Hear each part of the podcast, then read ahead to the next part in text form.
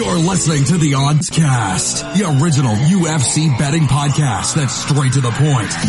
Hosted by leading MMA oddsmaker Nick Kalikas and MMA journalist Brian Heminger. They provide you the absolute best UFC betting info, picks, statistics, and analysis from the most respected authority in mixed martial arts betting. MMAoddsbreaker.com. Don't place your wagers without us.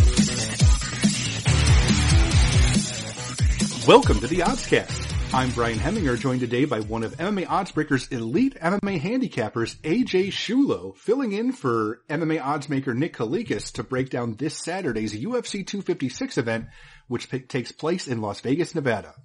If you're unfamiliar with our format, today AJ and I will break down the fight card from top to bottom, providing extensive analysis and a pick for each fight after doing our film study for the event.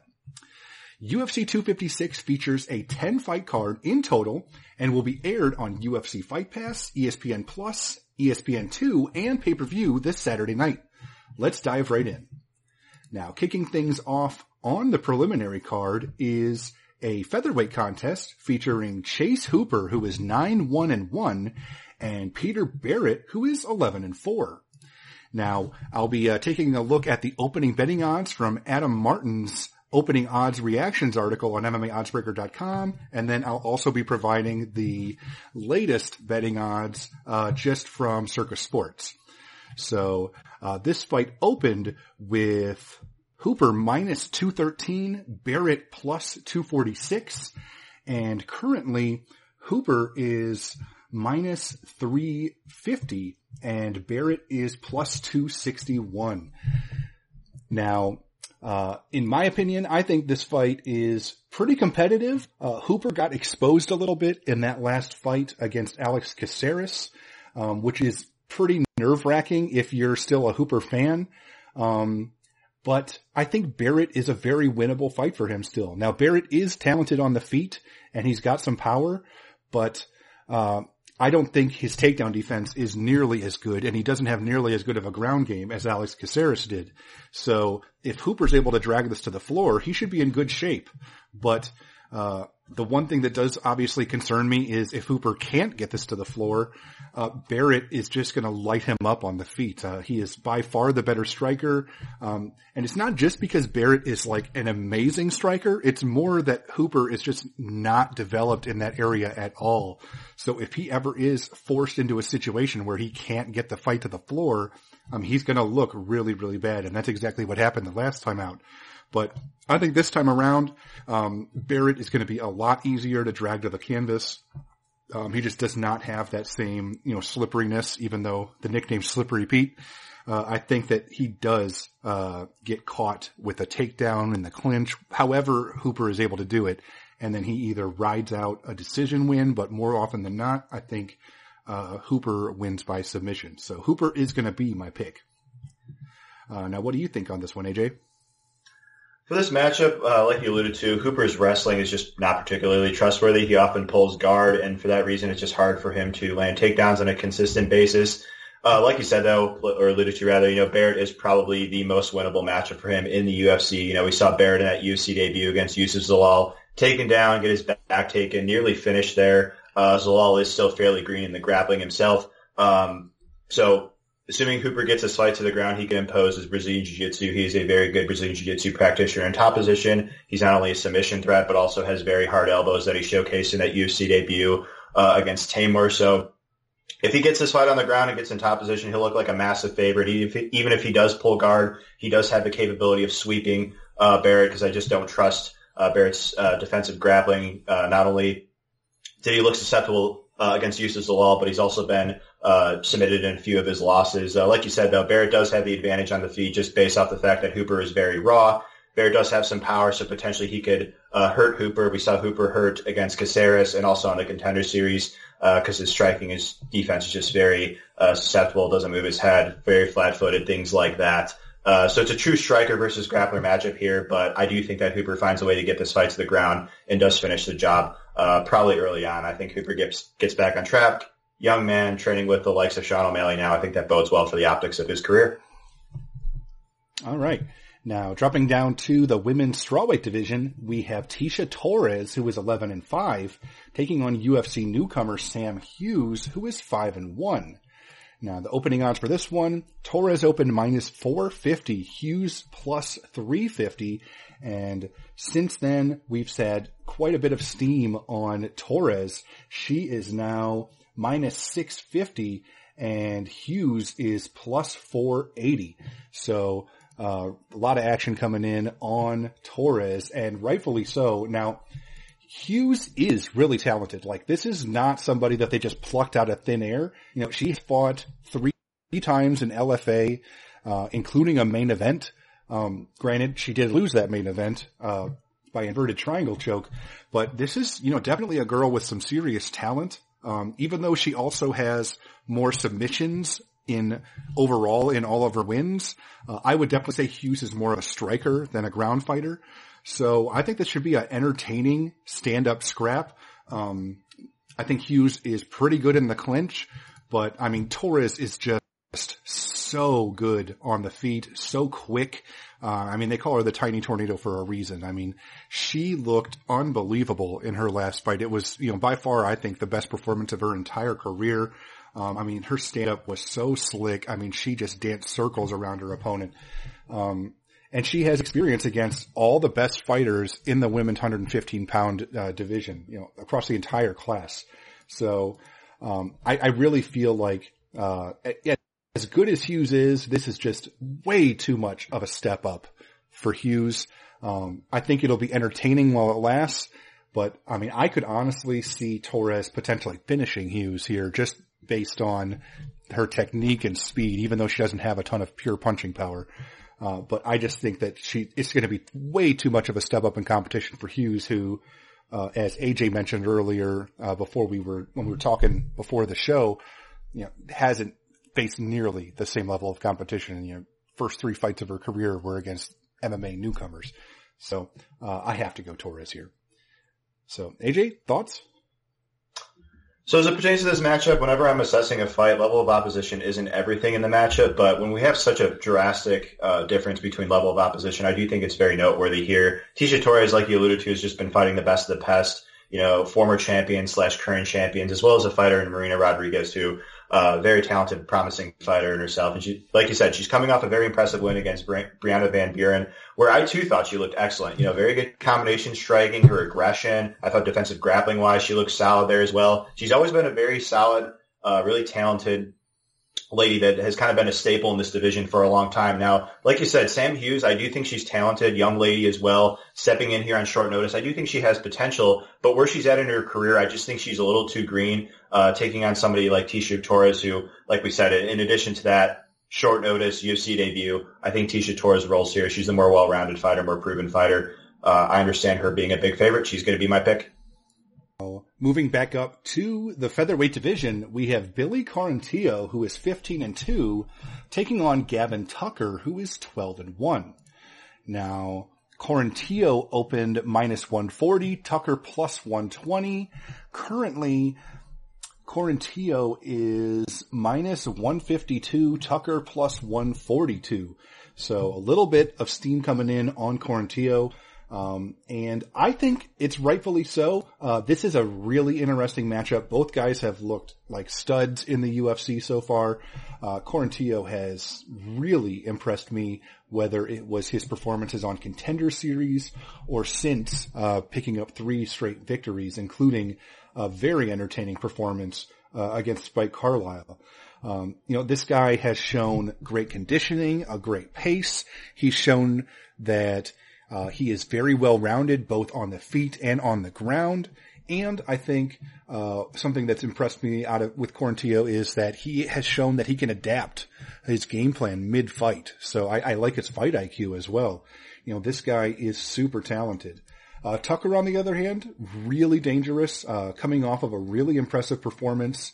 Uh, where he survived getting clipped from very powerful Justin Jaynes and then ended up choking him out. So uh, this guy is very dangerous if he can get a hold of you, but I think, uh, and, and, on the feet, Tucker's dangerous as well. You know, he is a technical, technically sound striker with pop. Um, so I think this is a very even matchup, but um, I think it's going to be exhausting for Tucker to try to keep up with the pace that Quarantillo fights with. And I think he's going to wear him out a little bit. Um, I wouldn't be shocked to see Tucker win the first round because we have seen Quarantillo have close rounds or even lose rounds early, but then he just pours it on. And I don't think Tucker can keep that pace up for three straight rounds. So, um, maybe Tucker is able to do enough to win the first two rounds and sneak out a decision, but I think more likely than anything, Tucker starts strong and Quarantillo, uh, rallies and takes the decision. So Quarantillo is going to be my pick. AJ?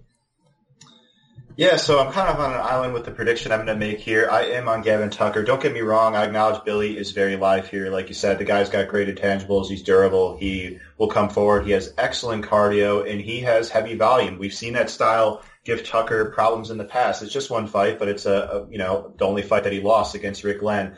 Now, the thing that I like to point out uh, you know, comparing that fight to say the form that Tucker's in now, I actually think he's gotten a lot better in terms of just his technical proficiencies and uh, his cardio as well. Now, I understand that he's been able to control the tempo here in these two most recent fights against Choi, against Jaynes, and there is a legit chance that Quarantillo could be the guy that uh, controls the tempo uh, should the fight go on. My issue with that, though, is there's a lot of fights, um, and even recent ones, you know, against Carlyle, for instance, where uh, Quarantillo is losing early on, and he kind of has a comeback win. Now, granted, the guy is very tough to finish. He's a Brazilian Jiu-Jitsu black belt, as is Tucker. Uh, but it still is a concern, you know, seeing fighters put in bad spots early, um, and as a result, they need to kind of come back from a deficit. And don't get me wrong, that's always possible here. Quarantillo, like I said, he has excellent volume pressure. He can maybe even hurt Tucker on the feet. You know, we saw Tucker hurt not only by uh, Jaynes most recently, but he was also hurt by Glenn um, in round one of their most recent fight. That was actually, or from a few years ago, years ago rather,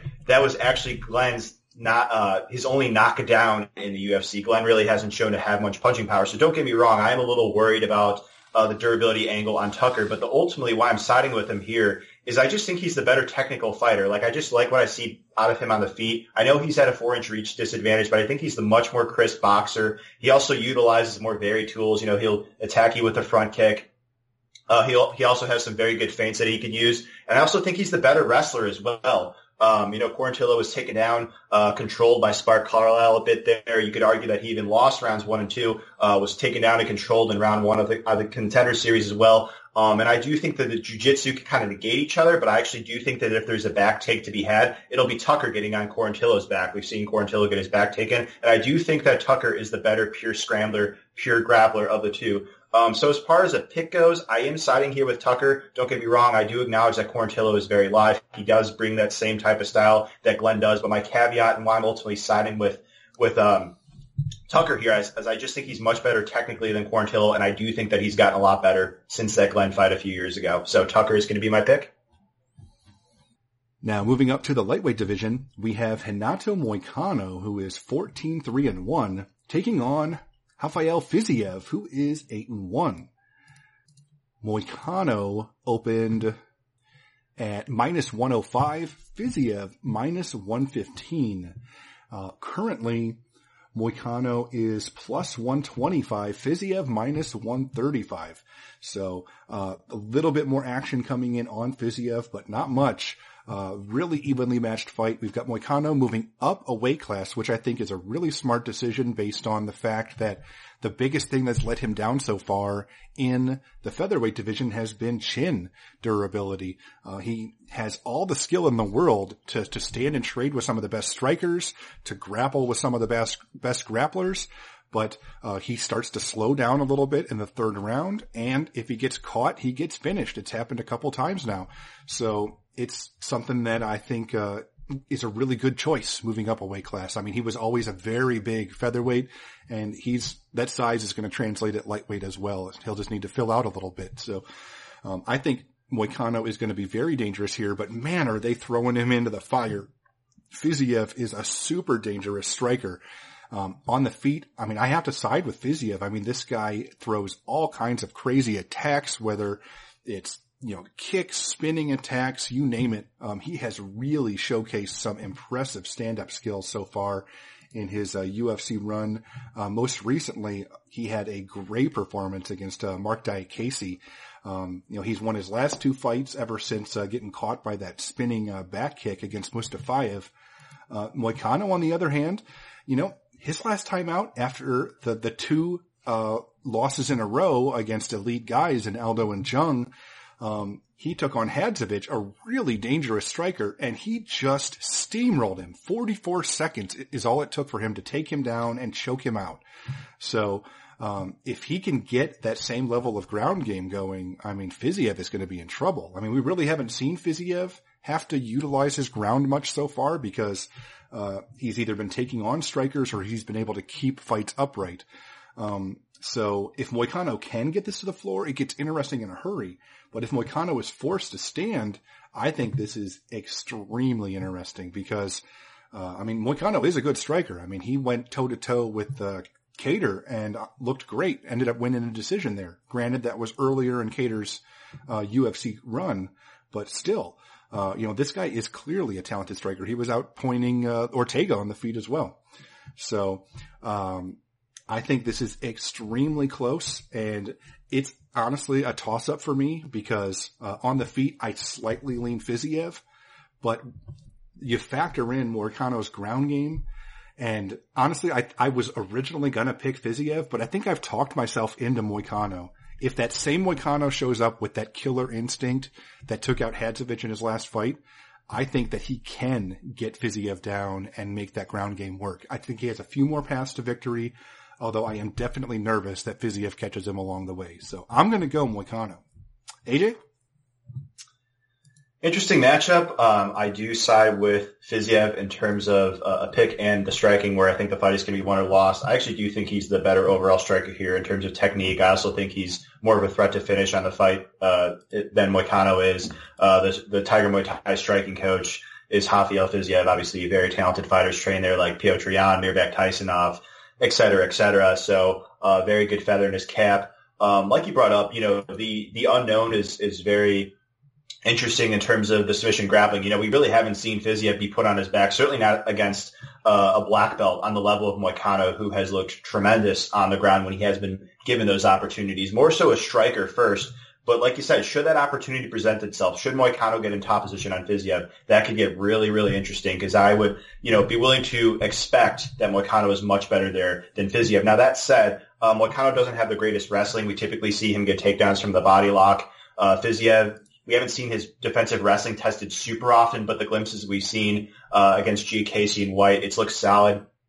Um, also has a combat sambo combat sambo background. So I'm willing to say that you know more than likely he's able to keep the fight standing. Where I do favor him again, more technical, more dangerous. Moicano, don't get me wrong, he's not going to be in serious trouble there. I don't think we've seen him outstrike very talented strikers in Calvin Kattar in the past. Also Jeremy Stephens, he's very good at point fighting on the outside, attacking the legs. He's got good technical striking himself good straight punches. He's also going to be the longer fighter in here as well as Moicano. So don't get me wrong. I think Moicano could, could hang around with Fiziev on the feet, but I do think that Fiziev here, uh, better striking, uh, you know, more technical and more dangerous is going to edge him, uh, the fight here, whether it's by finish or whether it's by decision.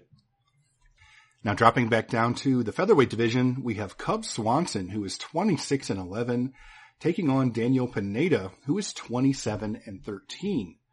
Um, this fight opened with Swanson minus 110, Pineda minus 110, pure pick'em. And currently right now we have, uh, Pineda minus 155, Swanson plus 145. So a lot more action coming in on Pineda. And I think rightfully so. Uh, Swanson clearly looks like he's in a decline. Um, you know, he was one of the best fighters in the world at 145 and he struggled. Now granted, I think a big part of that has been a brutal strength of schedule. Um, you look at who he lost to during that four fight losing streak and it was Ortega, currently, you know, the number two guy at 145, Edgar, former lightweight champ and one of the top guys at 145, Moicano, another elite 145er who is now moving up, and Shane Burgos. And that fight was a close split decision, gave him all that he could handle. Uh, and that was a close fight. So, uh, you know, he showed that he can, uh, still fight with uh, that last win over Kron Gracie as underdog.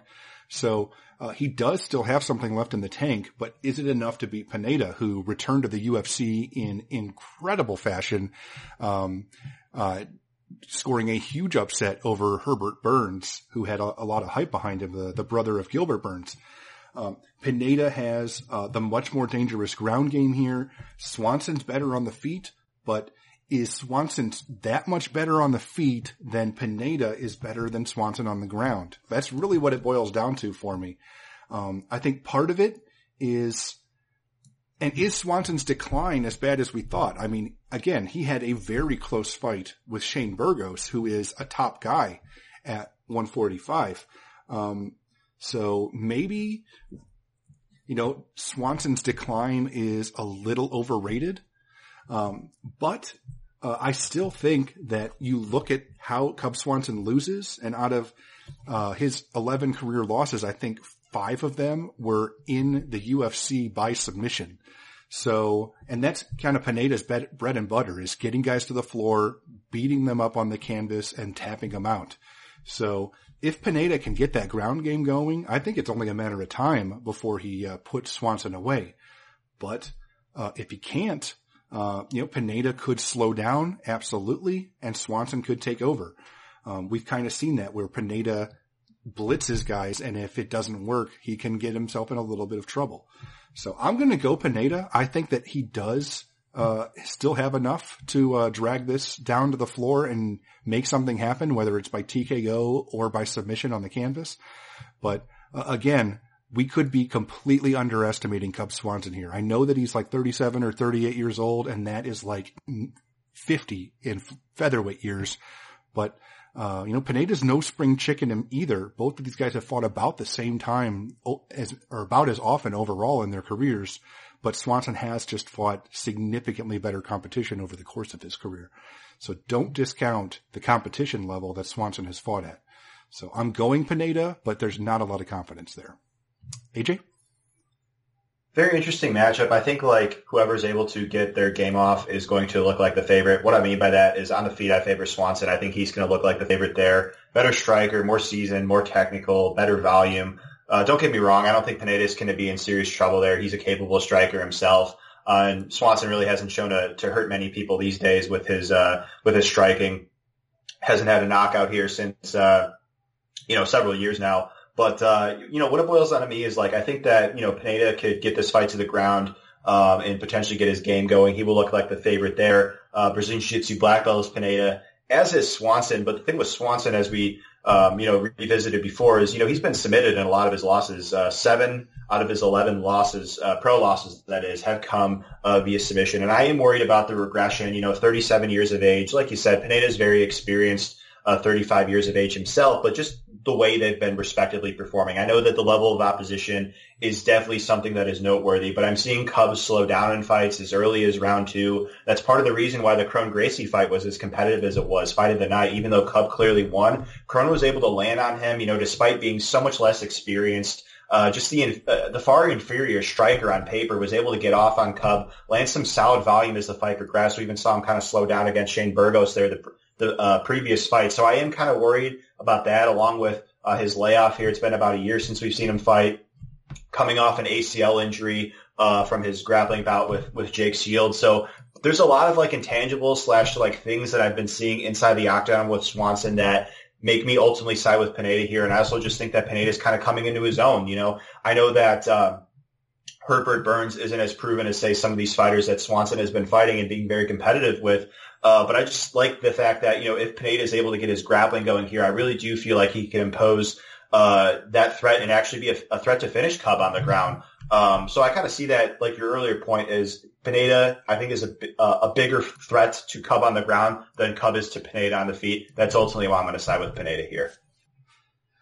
Excellent. Now, moving all the way up to the heavyweight division and kicking off the pay-per-view main card, we have former champion Junior Dos Santos, who is 21 and 8, taking on Ciryl Gane, who is 6 and 0. Now, this fight opened with Gane minus 270, Dos Santos plus 230. Currently, Gane is minus 380, Dos Santos now plus 340. So uh, again, more action coming in on the favorite, and I think rightfully so. Um, Gane, while he has not faced somebody the caliber of Junior Dos Santos so far in his career, this seems like that perfect time to step up his level of competition. Um, you know, Gane has looked like an absolute beast so far, an unstoppable machine inside the octagon. And, um, you know, he's had a lot of fights canceled and they've been trying to, uh, build him up, uh, and get him in there against somebody. And again, this is by far the, the most dangerous fighter he's ever faced, but, uh, Dos Santos is very beatable right now. I mean, this guy is coming off three losses in a row. All three times he's been finished in pretty violent fashion. Um, he's been finished, uh, in almost every single one of his career losses. And the one time he didn't get finished, it was one of the biggest beatings anyone's ever taken in a fight. So, uh, it just does not look bode well here for Junior Dos Santos, in my opinion. I think uh, Gane is as good of a technical striker as Dos Santos, except he can take it, and Dos Santos just can't anymore. I think Gane also is more dangerous on the ground. We've seen him showcase a few uh, sneaky moves on the canvas with uh, some heel hooks, some arm triangles, some ground and pound. Uh, we really, with Dos Santos, it's pretty much boxing or bust and a little bit of uh, a kicking game. So I think on the feet it'll be competitive, but Gane is going to be uh, more durable and I think just as dangerous. And I think on the ground, if Gane can uh, get a hold of him, he could also put Dos Santos in some trouble. So I'm going to go Gane. I think that he does get that highlight reel or, or career defining victory that kind of propels him into uh, contention. Um, and I think he does it in impressive fashion. AJ? It's a very interesting matchup. Obviously, it's like a, a, prospect versus veteran classic type of matchup here. And one might say, well, why is Gane such a big favorite here despite a massive step up in competition facing the former UFC champion Junior Dos Santos? And it's because it just, he's a really bad style matchup for Dos Santos. I mean, at this stage, he's quicker than Dos Santos. He's got four inches of reach. Gane is just a really tough guy to deal with. I mean, I know his record says 6 and 0, but this is a guy, when you actually see him in the octagon, he has all the talent, all the tools. He is a serious prospect. And I think a guy that as we see his career develop, he will be a, a title contender. I mean, this guy comes from a, a very strong striking background. Like you said, he's also got a grappling, uh, you know, grappling games that he's working in, you know, in terms of like his takedowns, uh, his submission game, but mainly he's going to look to strike here because Dos Santos, uh, has shown very good, uh, you know, footwork and, and takedown defense in the past. We even saw Curtis Blaydes struggle to take him down. So I think it's going to be one or loss in the feet where, again, I just favor the, you know, the striking of Gane. I just think that he's a hard guy to deal with and that he's longer than a lot of these guys. You know, he's very good at, you know, sticking and moving on the outside. He's able to utilize his straight punches and be quick enough and smart enough to, you know, not to throw too many combinations so you can't counter him uh, after he lands on you, you know, despite the, the high pedigree that Dos Santos has. And don't get me wrong, I think that Dos Santos technically and athletically has still have those tools intact, but like we've seen these last three fights, he's been getting finished um, at a high clip. And, and Gane does possess power. I know he's coming off a decision win here against Boser, but Boser is super durable. And even in that fight, Gane was able to rock Boser in round two. Uh, he has been showcasing more of his submission skills in the UFC, but the dude is a legit knockout threat, uh, a serious striker is Ciryl Gane. He's also got some varied and crafty tools, hard body kick. Uh, so I would not be surprised to see him hurt uh, not only Dos Santos to the head, but also the body. I just think this guy is a super legit prospect and one that I'm excited to see him uh, move his way up the ranks here.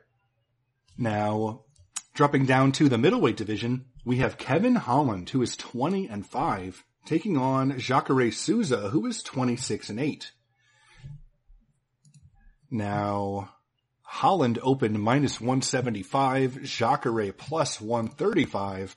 Currently, Holland is plus 100 underdog and Jacare is minus 110. So the public has definitely come in on the underdog and actually flipped the line. Um, and I don't agree. Um, basically, Jacare Souza, as great as he was, um, he just has not looked the same in years.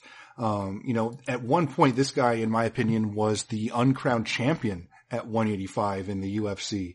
Um, I mean, you could have absolutely argued that he deserved to, uh, you know, get that title shot that and potentially be champion when, uh, you know, in the era of Michael Bisping. but it just didn't happen. I think he would have beat Bisping, would have been the champ during that era. But since then, um, we've seen um, him get finished by Robert Whitaker. We've seen him lose to Kelvin Gastelum. We've seen him lose, uh, take a beating to Jack Hermansson most recently, and then also lost to the current champ, uh, Jan Blachowicz, moving up a weight class. Um, and it's just, it's tough. You know, the guy's 41 years old and he has always been one of the most athletic specimens and, you know, athletic freaks in the division or in the UFC in general. Um, but he's just not the same guy. He doesn't have that same speed. He doesn't have that cardio. He doesn't have that same durability. He still has power. He's still dangerous. We've seen him knock out, uh, you know, Derek Brunson and Chris Weidman, um, in the past couple years. But, uh, other than that, I just think that he's just not quite at that same level anymore. I mean, he has an elite ground game, but he doesn't have elite wrestling. So I think it's going to be difficult for him to take advantage of some potential deficiencies that Holland has on the ground.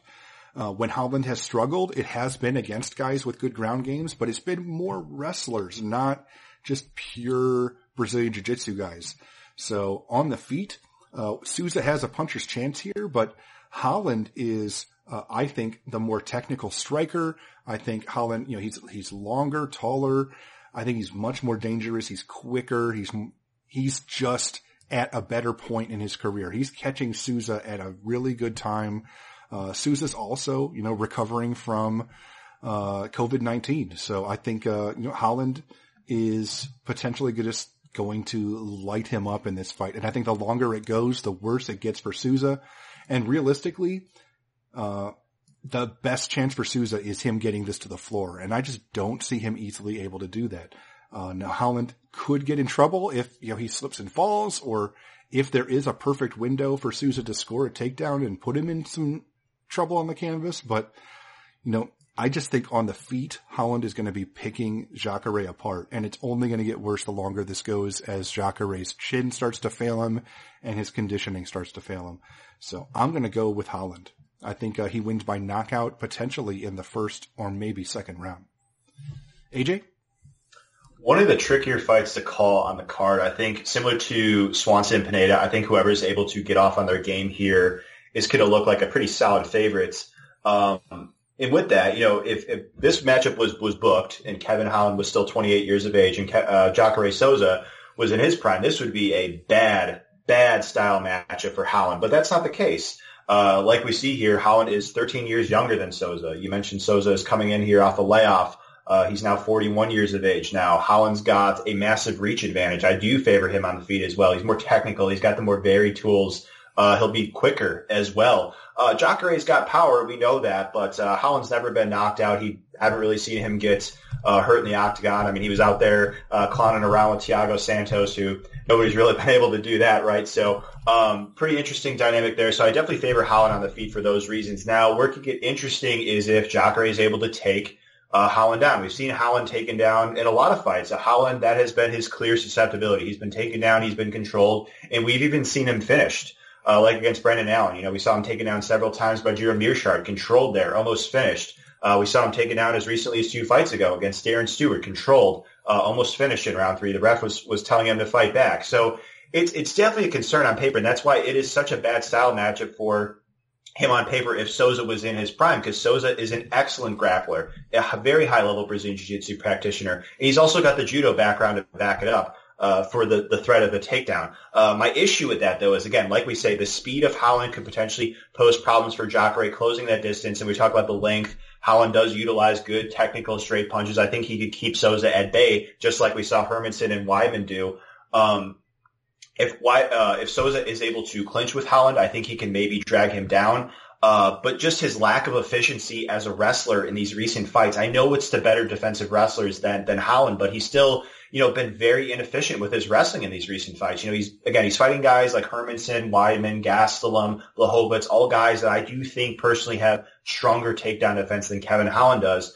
Uh, but it is still, it does still give me concern. I do think that Holland's much closer to his prime, uh, even if, you know, Souza is certainly more proven. I, am not debating that at all. Uh, so as far as a, a pick goes, I'm going to side here with Holland. I just trust him a bit more, but don't get me wrong. If Souza is able to get off on his game, if he gets in top position one time on Holland, that could be the fight. Again, I, I do not like what I've seen out of, off of uh, Holland's back. He's a black belt under Travis Lutter, but we've just seen him get his guard pass. Like we said, we've seen him get finished, almost finished in other fights, mounted. Uh, I just don't trust Holland's defensive grappling. So it is a pick on Holland, but it is a hesitant pick nonetheless. Now, dropping all the way down to the women's strawweight division, we have Mackenzie Dern, who is 9 and 1, taking on Virna Jandiroba, who is 16 and 1. Dern opened minus 156, the comeback on Jandiroba plus 129. Currently, Dern is minus 175 with the comeback on Jandiroba plus 160. Now, uh, I think that's kind of right. I mean, you look at these girls, I think personally they have the two best ground games in the women's strawweight division. Both are just absolutely lethal on the canvas with submissions, with uh, scrambling, pure grappling, Brazilian jiu-jitsu skills. Um, I would say Jandiroba has a little bit better ability to take the fight to the floor, a little bit better pure wrestling. But uh, Dern is a world class Brazilian jiu-jitsu competitor, so you do not want to screw around with her on the ground for extended periods of time, even if she is the one on her back potentially. Um, I just think that there's too many things she can do. You saw that uh, pretty recently when um, you know she, her opponent looked to take her down, and she just latched onto an a, a leg and just tapped him out. I mean, it was brutal. So. Uh, this is a girl that has just devastating finishing ability on the canvas and on the feet. Um, I think Dern actually could get the better of Jandiroba standing. And I think that's really where her being the betting favorite is coming into play here. Um, Jandiroba is decent on the feet, but she doesn't really have a lot of confidence in her stand up. She's not a, a really powerful, dangerous striker. Um, Dern isn't the most technical striker, uh, not at all. I mean, that you saw that in her loss, but um, she has power. I mean, we've seen her drop people on the feet, so she has confidence in her stand up. Um, and I think that she is t- making some strides in that stand up. So, uh, for however long this fight stays standing, I think it'll be Dern that is taking control of the center of the cage, be the one pressing the action, will be the aggressor, the one throwing with volume, and you'll have Jandiroba fighting off of her back foot, and she's just not technical enough to pot shot her way to a points victory off of her back foot. So if Jandiroba wins, I think she's going to actually have to force this fight to the canvas and try to ride out top position without getting caught in a scramble or submission. And I just don't like the odds of that happening consistently enough for her to, to win. So I'm going to go uh, Dern. I think that she probably wins a decision here based on aggression on the feet. AJ? It's a very interesting booking. Like you said, they're very high level submission grapplers, uh, both high level black belts. And, you know, I think, like you said, there is a legit chance that, you know, we might not even see uh, very many grappling exchanges, at least on the ground. Uh, I do favor Vern in terms of the wrestling, like you said, and there is a just very legit chance that he just, she just chooses to keep the fight standing. I could see a scenario where maybe the, the striking is kind of 50-50 on the feet and Virna kind of takes Dern down with like 30 seconds left to kind of just seal off a round. We saw that not too long ago with like Eubanks and, uh, uh, Ketlen Vieira. Um, so I could kind of see that happening, but in terms of the striking, the purely strikers battle, I actually do favor Dern there. Uh, I, I don't think either woman is like a great technical striker at this stage, but I do see improvements in Dern, in striking. I think she's more comfortable on the feet. I also like her, her volume, her pressure, and her power, like you said. So based off those optics, her just coming forward, throw, throwing the, the more impactful shots, I think that should be able to edge her there. Um, if we do get some jujitsu exchanges, like I say, I just, I really do think that it, neither woman is really capable of finishing the other. We have seen both women go out there and finish fights on a very frequent basis. But going against each other, we see this often uh, with high-level black belts in an actual MMA octagon. We typically don't see them finish each other unless, let's say, one fighter's like rocked from a punch on the feet and they're able to, uh, you know, kind of club and sub them on the ground, if you will, like we saw Paul Craig do to Vinicius Moreira.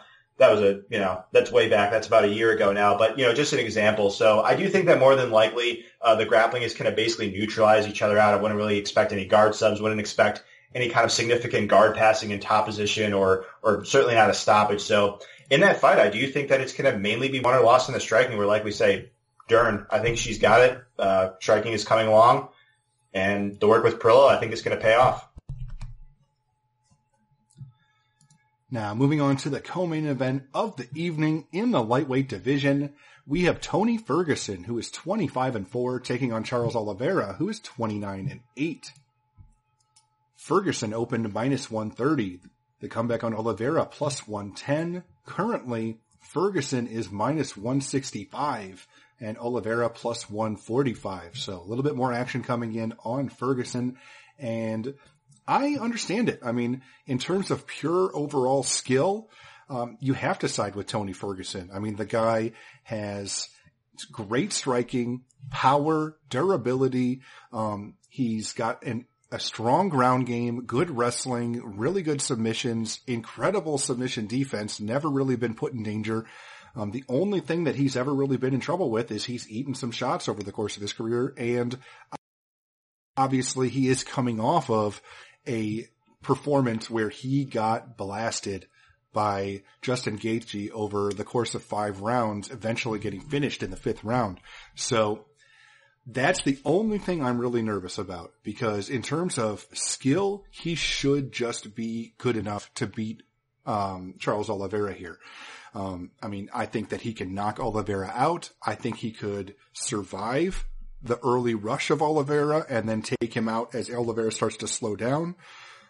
There's just way more paths to victory here for Tony Ferguson. Now, Oliveira is super dangerous. I mean, in terms of offensive submissions, I believe he does have the most submissions of any fighter in UFC history, even more than like Demian Maia. Um, in terms of stand up, his striking has come a long way. He is now, uh, almost as dangerous on the feet as he was on the, is he on the ground with, uh, some of these impressive uh, knockouts he's picking up uh, in the the lightweight division. Um, I mean, this guy is becoming a really dangerous, well-rounded fighter. But um, you still have to look and see that when Char- Charles Oliveira does not get uh, the way get what he wants, you know, he's a bit of a front runner, um, and when he is not dominating, uh, he gets dominated. You saw that uh, in his performance against Max Holloway. Um, just practically gave up with that like weird kind of neck shoulder injury. You saw it happen in the Anthony Pettis fight where he started strong and then Pettis just turned the tables on him and tapped him out. You saw it in the Lamas fight, and then most recently you saw it in the Paul Felder fight, uh, where he started really good but couldn't put Felder away. Felder turns the tides on him and then ground and pounds him late in the second round. Now since then, he's been amazing. I mean, he is just crushing fools. Um, and then obviously the, the big win was most recent, the, the win over Kevin Lee, but, uh, he's been looking amazing. So he absolutely could pull this off if Tony Ferguson is diminished. Uh, but I think it's a hypothetical here because Tony Ferguson is still one of the best fighters in the world. And as long as that loss to Justin Gaethje didn't take too much out of him, I think that he has more than enough left in the tank to, to survive Oliveira's best shot and then put him away.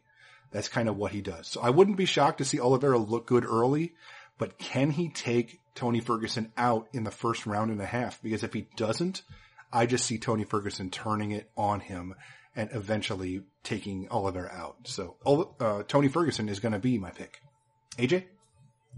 Yeah, so like you pointed out, Oliveira does have a clear path to victory. I think he can maybe win early. He's shown to be a potent finisher, both uh, in the striking. Uh, he's a good technical striker. He's got some power. Um, more on the ground, he's a very dangerous submission threat. He holds th- that record in the UFC. The thing though with Oliveira is if he doesn't get those quick finishes, I do think that he's going to struggle here. Um, you pointed out the Felder fight, the Lamas fight, the Pettis fight. There's been plenty of examples. Um, obviously he overcame a little bit of adversity, uh, certainly against David Teymur. He, he was actually dropped there uh, from an opening exchange or one of the opening exchanges and then came on to win. Also, we saw him overcome a bit of adversity against Kevin Lee. Uh, that said, this is just a different style matchup, in my opinion. You know, like we pointed out, you know, unless if you know this this Gaethje fight has really taken a toll on Ferguson, I actually think he's he's got quite a bit of advantages here. I, I, like his pace, his pressure. He has excellent cardio. We've seen him go out there, go five rounds at Mexico City altitude against Rafael dos Anjos and land, you know, close to 200 significant strikes. And we've seen Oliveira slow down as the fight progresses. He typically actually slows down around two. I know he's coming off a, a third round win here against Kevin Lee at Brasilia Brazil altitude. Uh, that's nice, but uh, you know, that was in the early part of the round, very early part. Uh, he was fresh off the stool, six, 60 seconds to rest.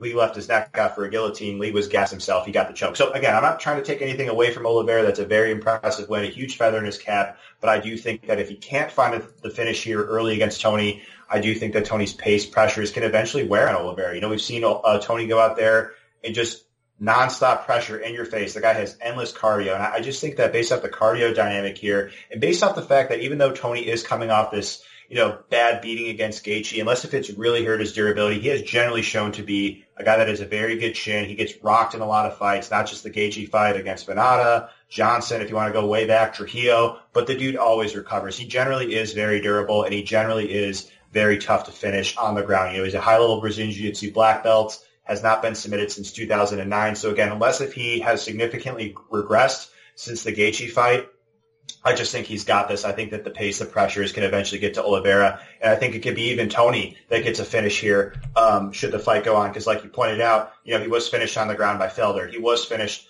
uh, via submission by Lamas and Pettis. So I would not put it past Tony here to get a finish on the ground, whether it's by TKO or by submission himself. Dropping down to the flyweight division for the main event of the evening, we have a title fight featuring the champion Deiveson Figueiredo, who is 20 and 1, taking on Brandon Moreno, who is 18 5 and 1.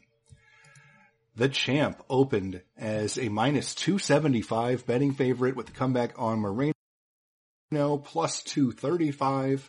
Currently, Figueiredo is minus 325 with the comeback on Moreno plus 250. I think uh, it might be a little uneven in terms of the action coming in on Figueiredo. Um, Moreno is crazy talented, and the guy has uh, some very unique, uh, unorthodox techniques that I think could potentially fluster Figueiredo. But all things considered, Figueiredo has looked like an absolute world beater so far um, since he's really started being in that title mix. Um, the performances against Benavidez uh, were unbelievable, and then uh, he just steamrolled Perez in his last fight. Uh, even with Perez being the one stepping in on short notice, I mean, it was an incredible performance. I mean, this guy looks like he could be the champ for a long time. Um, the stand up is there, the power is there, and now something that was a little bit shaky, something that, you know, he got exposed with in his one loss to uh, Formiga, his ground game looks elite. I mean, we're we're seeing him put people away on the canvas now. Uh, two fights in a row, he's picked up uh, technical submissions against uh, Benavidez and now against Perez. So uh, Figueiredo has the complete package. Now Moreno does have a lot of power and I mean, he has some sneaky skills with his wrestling, with his ground game as well. But I'm just concerned here that he does not really have any one area that he's better than Figueiredo at. I think, I think Figueiredo is going to be faster. I think he's going to be more technical. I think he's going to be more powerful. I think he can take a shot. Um, even if Moreno lands something nasty, I mean, I still think that Figueiredo is going to eat it and keep coming forward. So, um, Moreno deserves this opportunity. I mean, he just put on a great showing to get this uh, opportunity for the belt, and it's amazing that they've had such a quick turnaround. I mean, literally, they just fought both of them um, in the uh, last pay per view. I mean, and, and then they're turning around and headlining this pay per view, which is just crazy. But, uh, I just still think that Figueiredo, I mean, it's going to be a while, I think, until Figueiredo loses that, that belt. And I just don't think that Moreno is going to be the one to do it. Maybe if Moreno can get his wrestling going and somehow get top position and keep Figueiredo down, but I just don't think his ground game is good enough to do that. It looked good against Royval, but I just don't think it'll be good enough here. So my pick is going to be Figueiredo. AJ? Yeah, Moreno poses some interesting threats in that, you know, he's never been finished. He's a brown belt in Brazilian Jiu-Jitsu. We saw him tangle on the ground with Formiga just fine. I actually thought he fared better on the ground with Formiga than, than Figueiredo did. Um, and he's, he's shown to be tough to hurt on the feet. You know, he's never been knocked out. Uh, granted, he was uh, hurt briefly by Kai Kara-France, and uh, there was another there was another fight as well. But uh, you know, he he has shown the uh, ability to kind of recover promptly, which is an interesting threat. It's an interesting matchup. You know, like I, I have made money betting on Moreno these pat these three most recent fights, Royval, Formiga, France, but there's not enough for me to favor him here. I mean, there's not really any you know, part of this matchup where he really jumps off the page at me like he's so much better than Figueiredo. Like you pointed out, Figueiredo, a high level black belt. He's definitely a threat on the ground.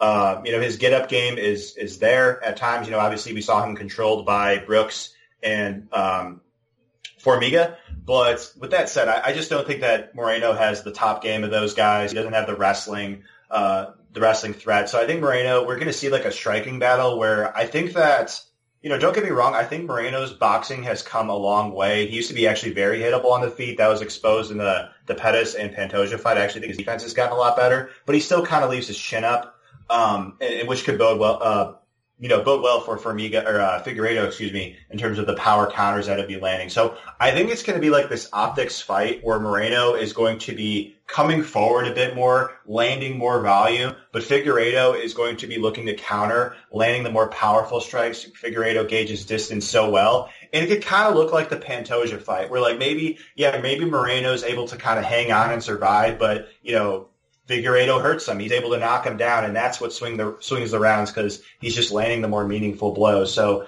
I consider Moreno, you know, a live do- uh, a live underdog despite the wide odds. I do think he's a, a stiffer test for Figueiredo than say Perez was. That might sound obvious to some because Perez is coming off a loss, but you know when we, we were going into that fight with Perez, Perez had been finished uh, more than once, not just in the UFC, but on the regional scene as well, by that very same choke that Figueiredo got. So don't get me wrong, I do think that Figueiredo is a legit threat to finish this fight, but it does pose um, an interesting set of, of tools that Moreno poses in terms of the toughness, the durability, the well-roundedness. So I'm going to side with Figueiredo here, but though I do consider Moreno live dog, should he win this fight, he can maybe be the busier fighter as the fight progresses. We have seen Figueiredo slow down in the pants, uh, referencing that Pantoja fight again. So uh, a, a, true fight where I do think that it's going to come down to power in Figueiredo versus the volume striking of Moreno. Uh, I'm going to I'm going to favor here uh, Figueiredo uh, to win. Excellent. So that'll do it for our full event breakdown for UFC 256. If we have a free play to give out, make sure to follow at MMAOB Premium on Twitter because that's where we'll post it first. We can also uh, check out the free bets section on MMAOddsbreaker.com on the top tab. Um, remember, check out MMA Oddsbreaker Premium, particularly AJ Bets. He does have several bets now. How many bets you got for this card so far tonight? Oh, I believe uh, six. Okay, he's got six bets for UFC 256 available in his package on MMAOddsbreaker.com. You could also buy a subscription to, and get all of his bets for a month, six months, you name it, a year. That's all available at a good discount on MMAOddsbreaker.com in the MMA Oddsbreaker Premium section. So good luck everyone, and hopefully the betting gods are on your side this weekend.